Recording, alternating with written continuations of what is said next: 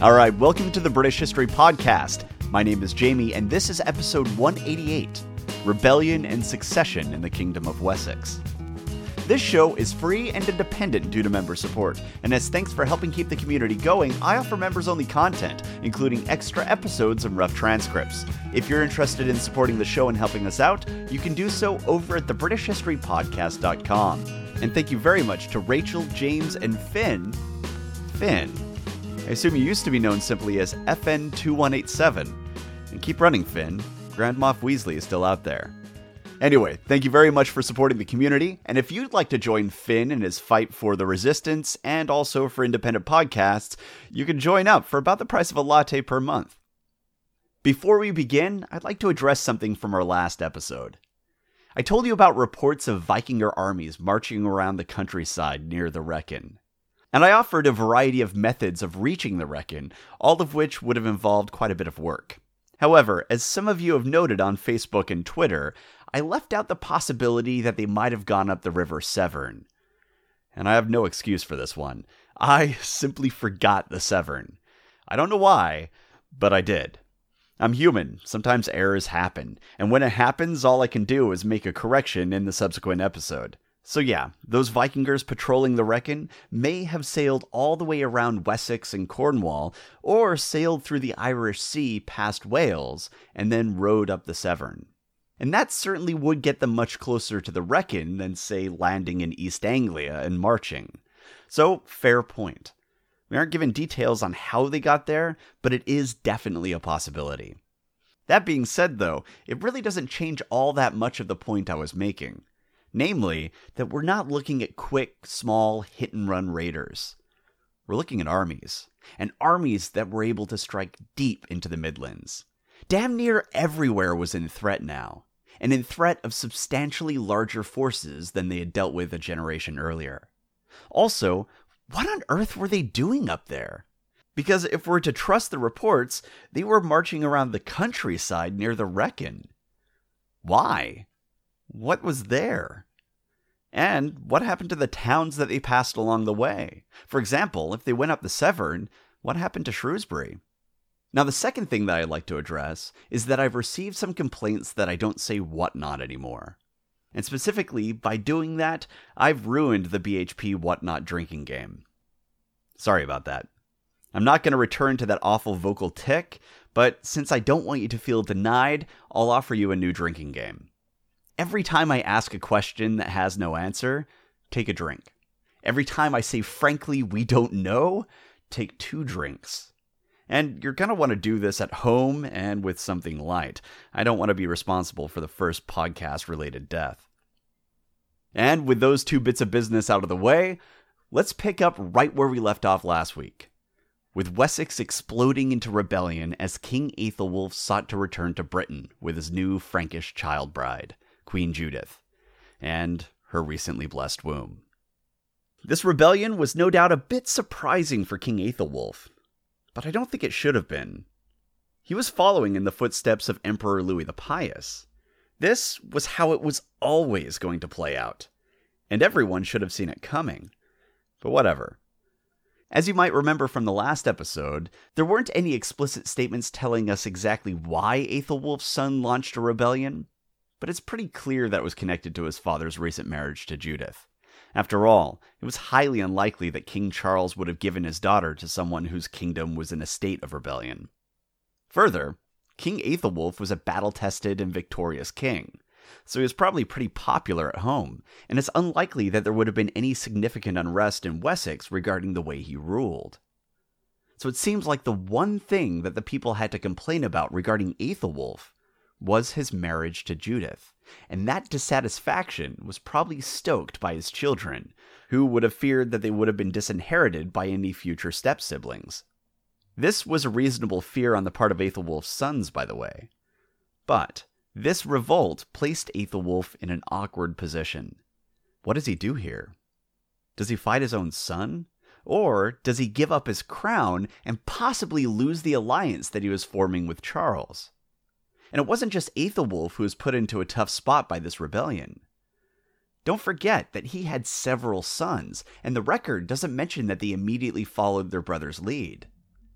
and it wouldn't have been an easy decision for them. On the one hand, they were staring down the barrel of a potential disinheritance, and the economics of the time were so extreme that losing their position had incredibly serious consequences.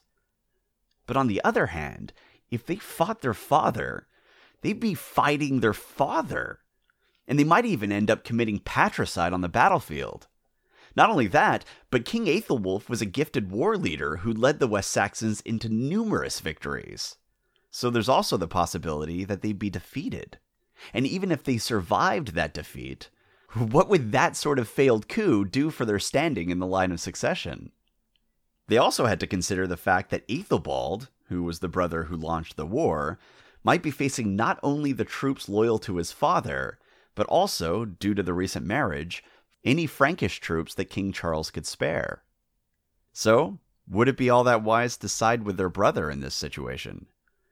Both sides had their advantages and disadvantages. Finally, in addition to all of that, the idea of a protracted and bloody civil war wasn't without its consequences. It was this type of situation, along with the civil war that followed, that weakened the Frankish Empire and wrecked their coast guard, and thus helped along the rapid growth of Vikingr bands. And it's not like the Scandinavians weren't a threat anymore. They're an even bigger threat than they used to be, in fact. This is the nightmare situation that the House of Wessex was in. All that careful work and planning carried out by King Egbert and King Aethelwulf could be completely undone unless they were very careful. Something else to keep in mind is that this doesn't make the House of Wessex look all that good either. And as we've been discussing, making the House of Wessex look like the adults in the room was kind of the whole point of these records. But this marriage and the subsequent rebellion really looked like amateur hour. It was a bit of an embarrassment, and even worse, it was an international embarrassment. The Franks saw the whole thing. You can almost imagine Aethelwulf saying, Really? You're going to do this now, in front of everyone. But that's how it played out. Consequently, because it was out in the open and the Franks were writing about it, the Chronicle and Asser would have to address it as well. But tellingly, our sources left the details out, and were told barely more than what the Frankish annals had to say, which was hardly anything. The Frankish annals tell us that Aethelwulf returned to control his kingdom, that's it. So we can assume that Aethelwulf somehow came out on top in this situation, but we really don't know how he did it. The Chronicle adds that the people of Wessex were happy to see the return of their king, which could really mean anything. It could just be standard propaganda, with the scribes speaking about how everyone loved the dear leader. Or it could be accurate reporting, which would give us an idea of this king's popularity and might even give us an idea of what brought the conflict to an end. Because I doubt the scribes were talking about the common folk here. They were probably writing about the mood of the nobility. And if the Wereodds were happy to see the return of King Aethelwulf, the rebel King Aethelbald might have quickly realized that he overplayed his hand. But it's hard to say. And then we have Asser. He backs up the story that King Aethelwulf returned to rule over Wessex. But he adds that Aethelwulf surrendered the western districts of his kingdom to Aethelbald in order to avoid civil war. Now that is really interesting, and it's the sort of thing that I would expect out of the line of Egbert, if we're honest. King Aethelwulf was probably in his 60s. He was ancient, and towards the end of his life, and the rebel King Aethelbald was already being groomed to become the new King of Wessex. I mean, he was the acting king in his father's absence. This whole thing was almost a done deal. So rather than fighting it out and wrecking the kingdom and having the dynasty fall into civil war and possibly losing everything, why not carve out a piece of the kingdom for his son to rule until it comes time for him to ascend to the throne properly? It's not a bad solution. And as a concession, it seems that King Aethelwulf was also able to insist that Judith would retain her title of queen. All in all, this is pretty classic West Saxon politicking, but here's where the whole thing gets a little sticky.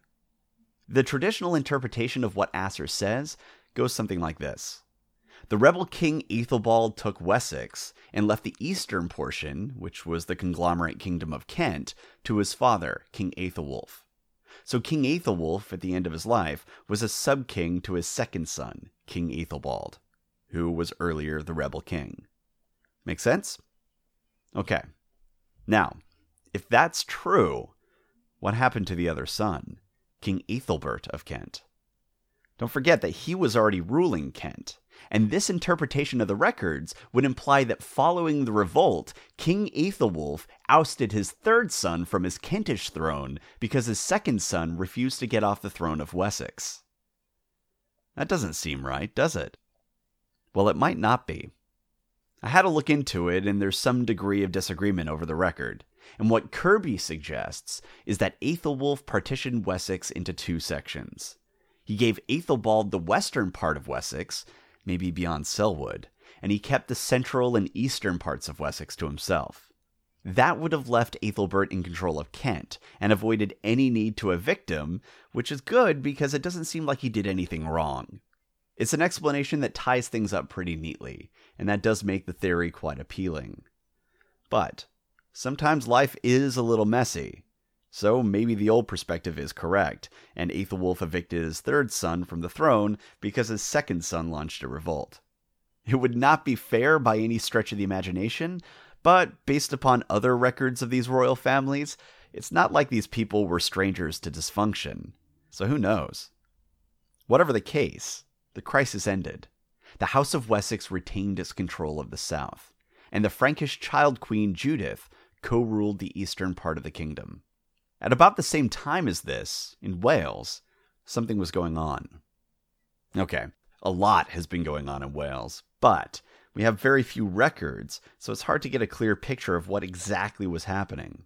But at about 856, we start to hear about a king of Gwynedd named Rhodri ap Merfyn. Rhodri, son of Merfyn.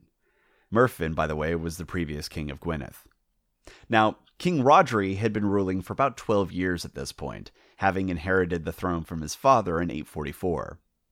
And much like the rest of Britain, the kingdom of Gwynedd was having its fair share of troubles with the Scandinavians. Even Anglesey had been ravaged by the Viking menace. But in 856, a Vikingr army under the command of a man named Gorm landed in Gwynedd. And King Rhodri and his men marched out to meet them. There, they defeated the Vikings and killed Gorm. This would not be the last time that Rhodri would fight the Vikings, and he was uncommonly successful in his wars against them. In fact, scholars argue that it was due to his efforts that the Northmen didn't penetrate much beyond Anglesey. As a consequence of this victory and others, it wasn't long before the people stopped calling him Rhodri at Merfyn and began to call him Rhodri Mawr. Rhodri the Great. And this was a title held by two other major leaders we've been talking about Charles the Great, who was also known as Charlemagne, and someone we're just meeting right now in the story Alfred the Great. The point is that while you might have never heard of him, this guy was a pretty big deal. And if he had hired biographers and scribes like the other greats, he might have become a household name. But at the very least, the people of Gwynedd were well impressed. Perhaps riding on the wave of his successes, King Rhodri then set his sights upon the exhausted kingdom of Powys. Powys had recently suffered terribly at the hands of their Mercian neighbors. And then, after a few too many defeats, their king abandoned them and sought solace in Rome, and died there. So now, Powys was leaderless and staring down the barrel of Mercian aggression. Not exactly the best of situations. Enter Rhodri Mawr. Rhodri was a triumphant battle hardened king, and, as he was no doubt quick to point out, he wasn't just descendant from the royal dynasty of Gwynedd, he was also part of the royal dynasty of Powys on his mother's side. Not too shabby. I mean, sure, the laws were pretty clear that inheritance only followed the male line, and the law is the law, but on the other hand, they had Mercians, Scandinavians, and God knows what else to worry about. And this guy was the grandson of one of the kings of Powys, was good in a fight, and he was up for the job. Did they really want to split hairs here? So, in pretty short order, Rhodri Mawr annexed Powys and became the king of a massive portion of Wales. In fact, he was so powerful that the Annals of Ulster later referred to him as the King of the Britons. Then, a year or two passed without much to note. I'm sure there were raids that went unrecorded, and there were probably some land transfers, some deaths, and all sorts of the things that we typically see in the record. But as far as the scribes were concerned, nothing really important happened for a couple years. Until January 13th, 858. On that date, King Aethelwulf of Wessex died. And it can't have been a big shock, considering that he was probably in his mid 60s, which was pretty damn old for the time. I mean, he had been alive for almost the entirety of the Viking Age up to this point. He was really up there. And bucking the trend, he very well might have died from heart disease rather than Olaf the Vikingr. But now that he was dead, Wessex was facing off with yet another potential succession crisis.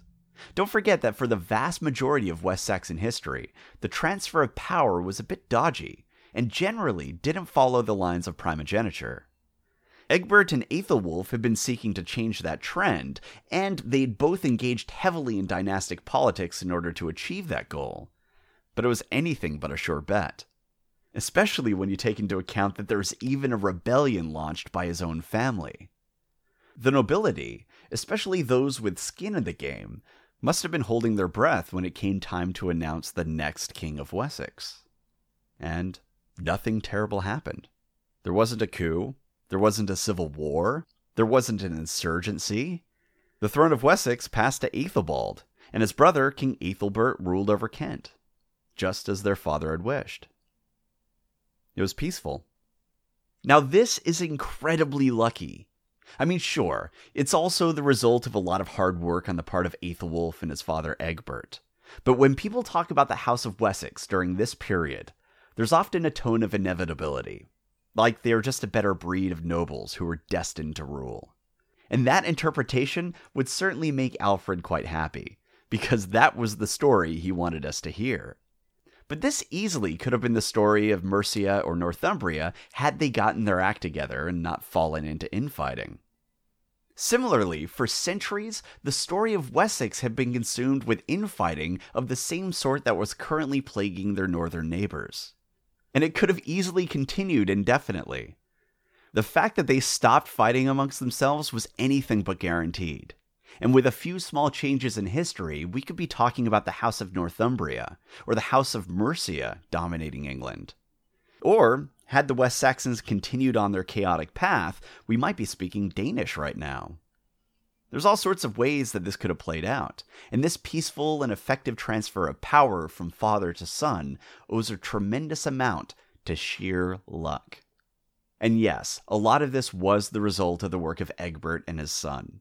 They worked very hard to consolidate power and create a cultural push that just accepted their line's right to rule.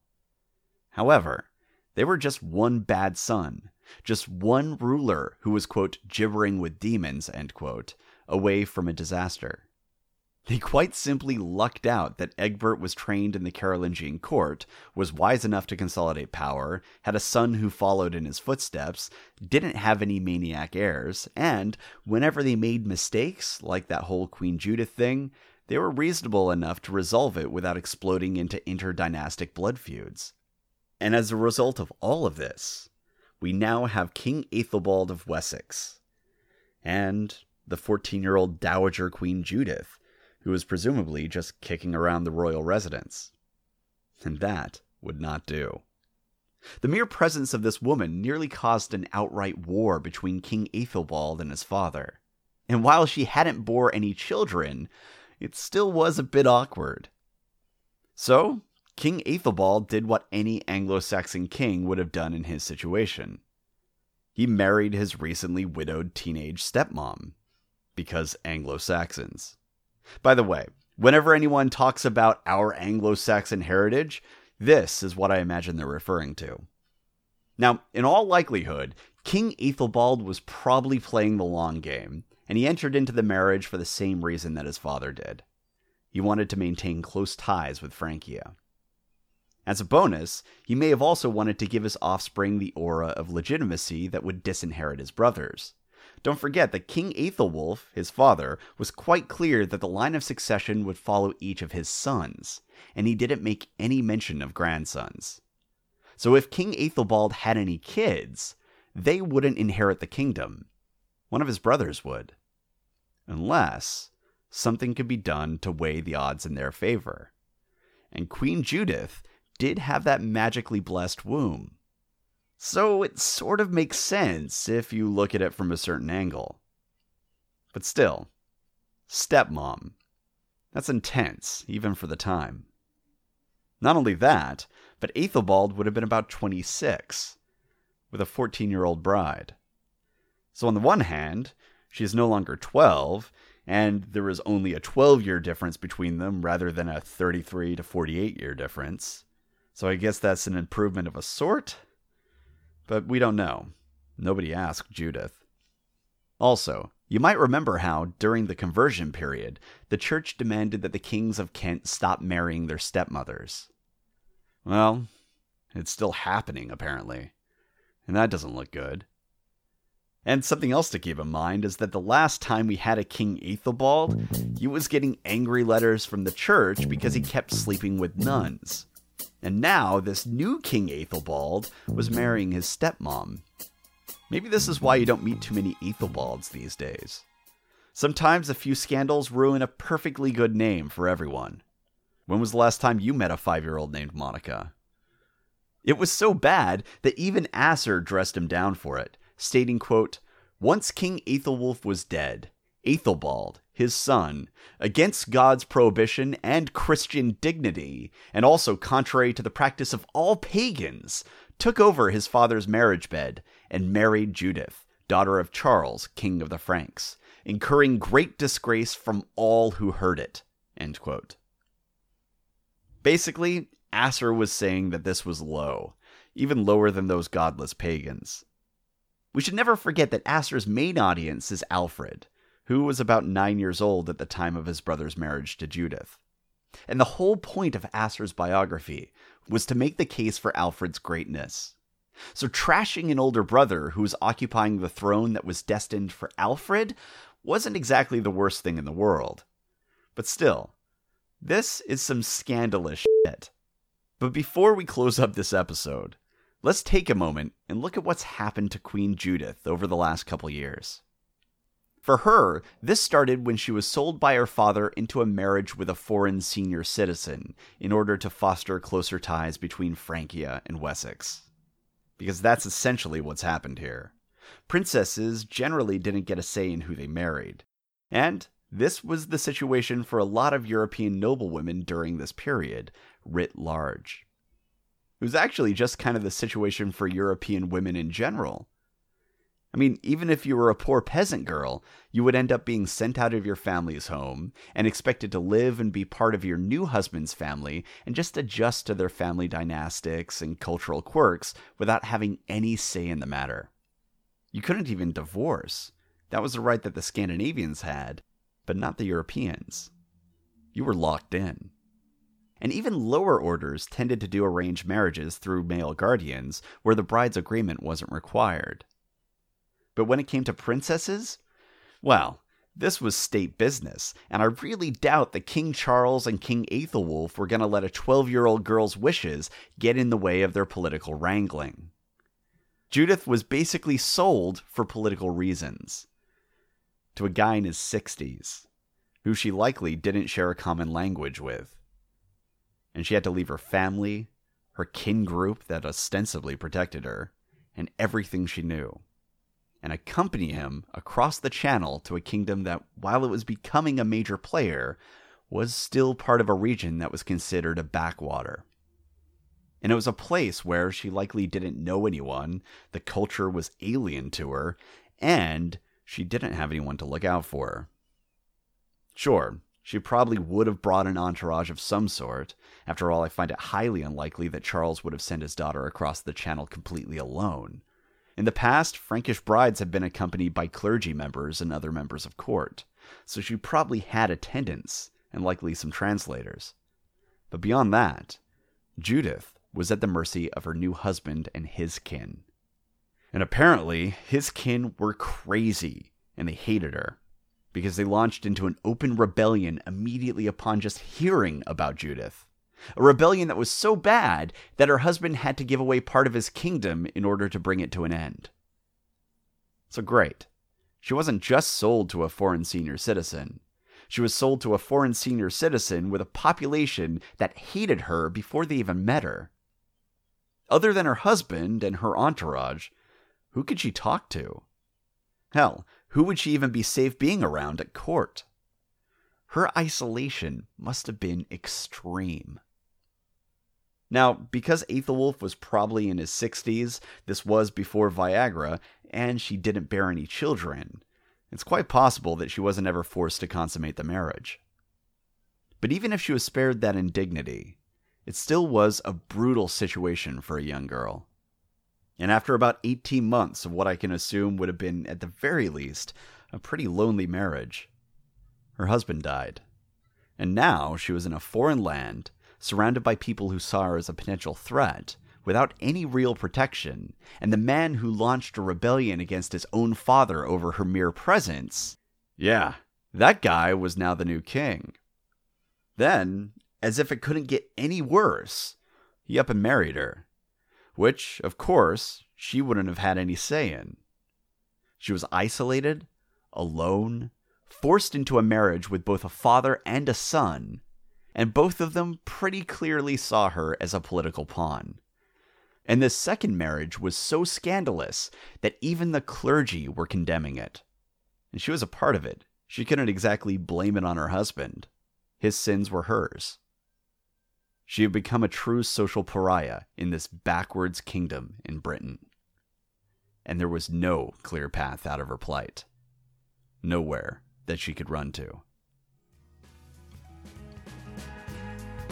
All right, if you have any questions, comments, or concerns, you can reach me at thebritishhistorypodcast at gmail.com. And why don't you join us on Twitter? We're at British Podcast. And there are all kinds of other communities you can join, and you can find links to all of them at thebritishhistorypodcast.com. Thanks for listening.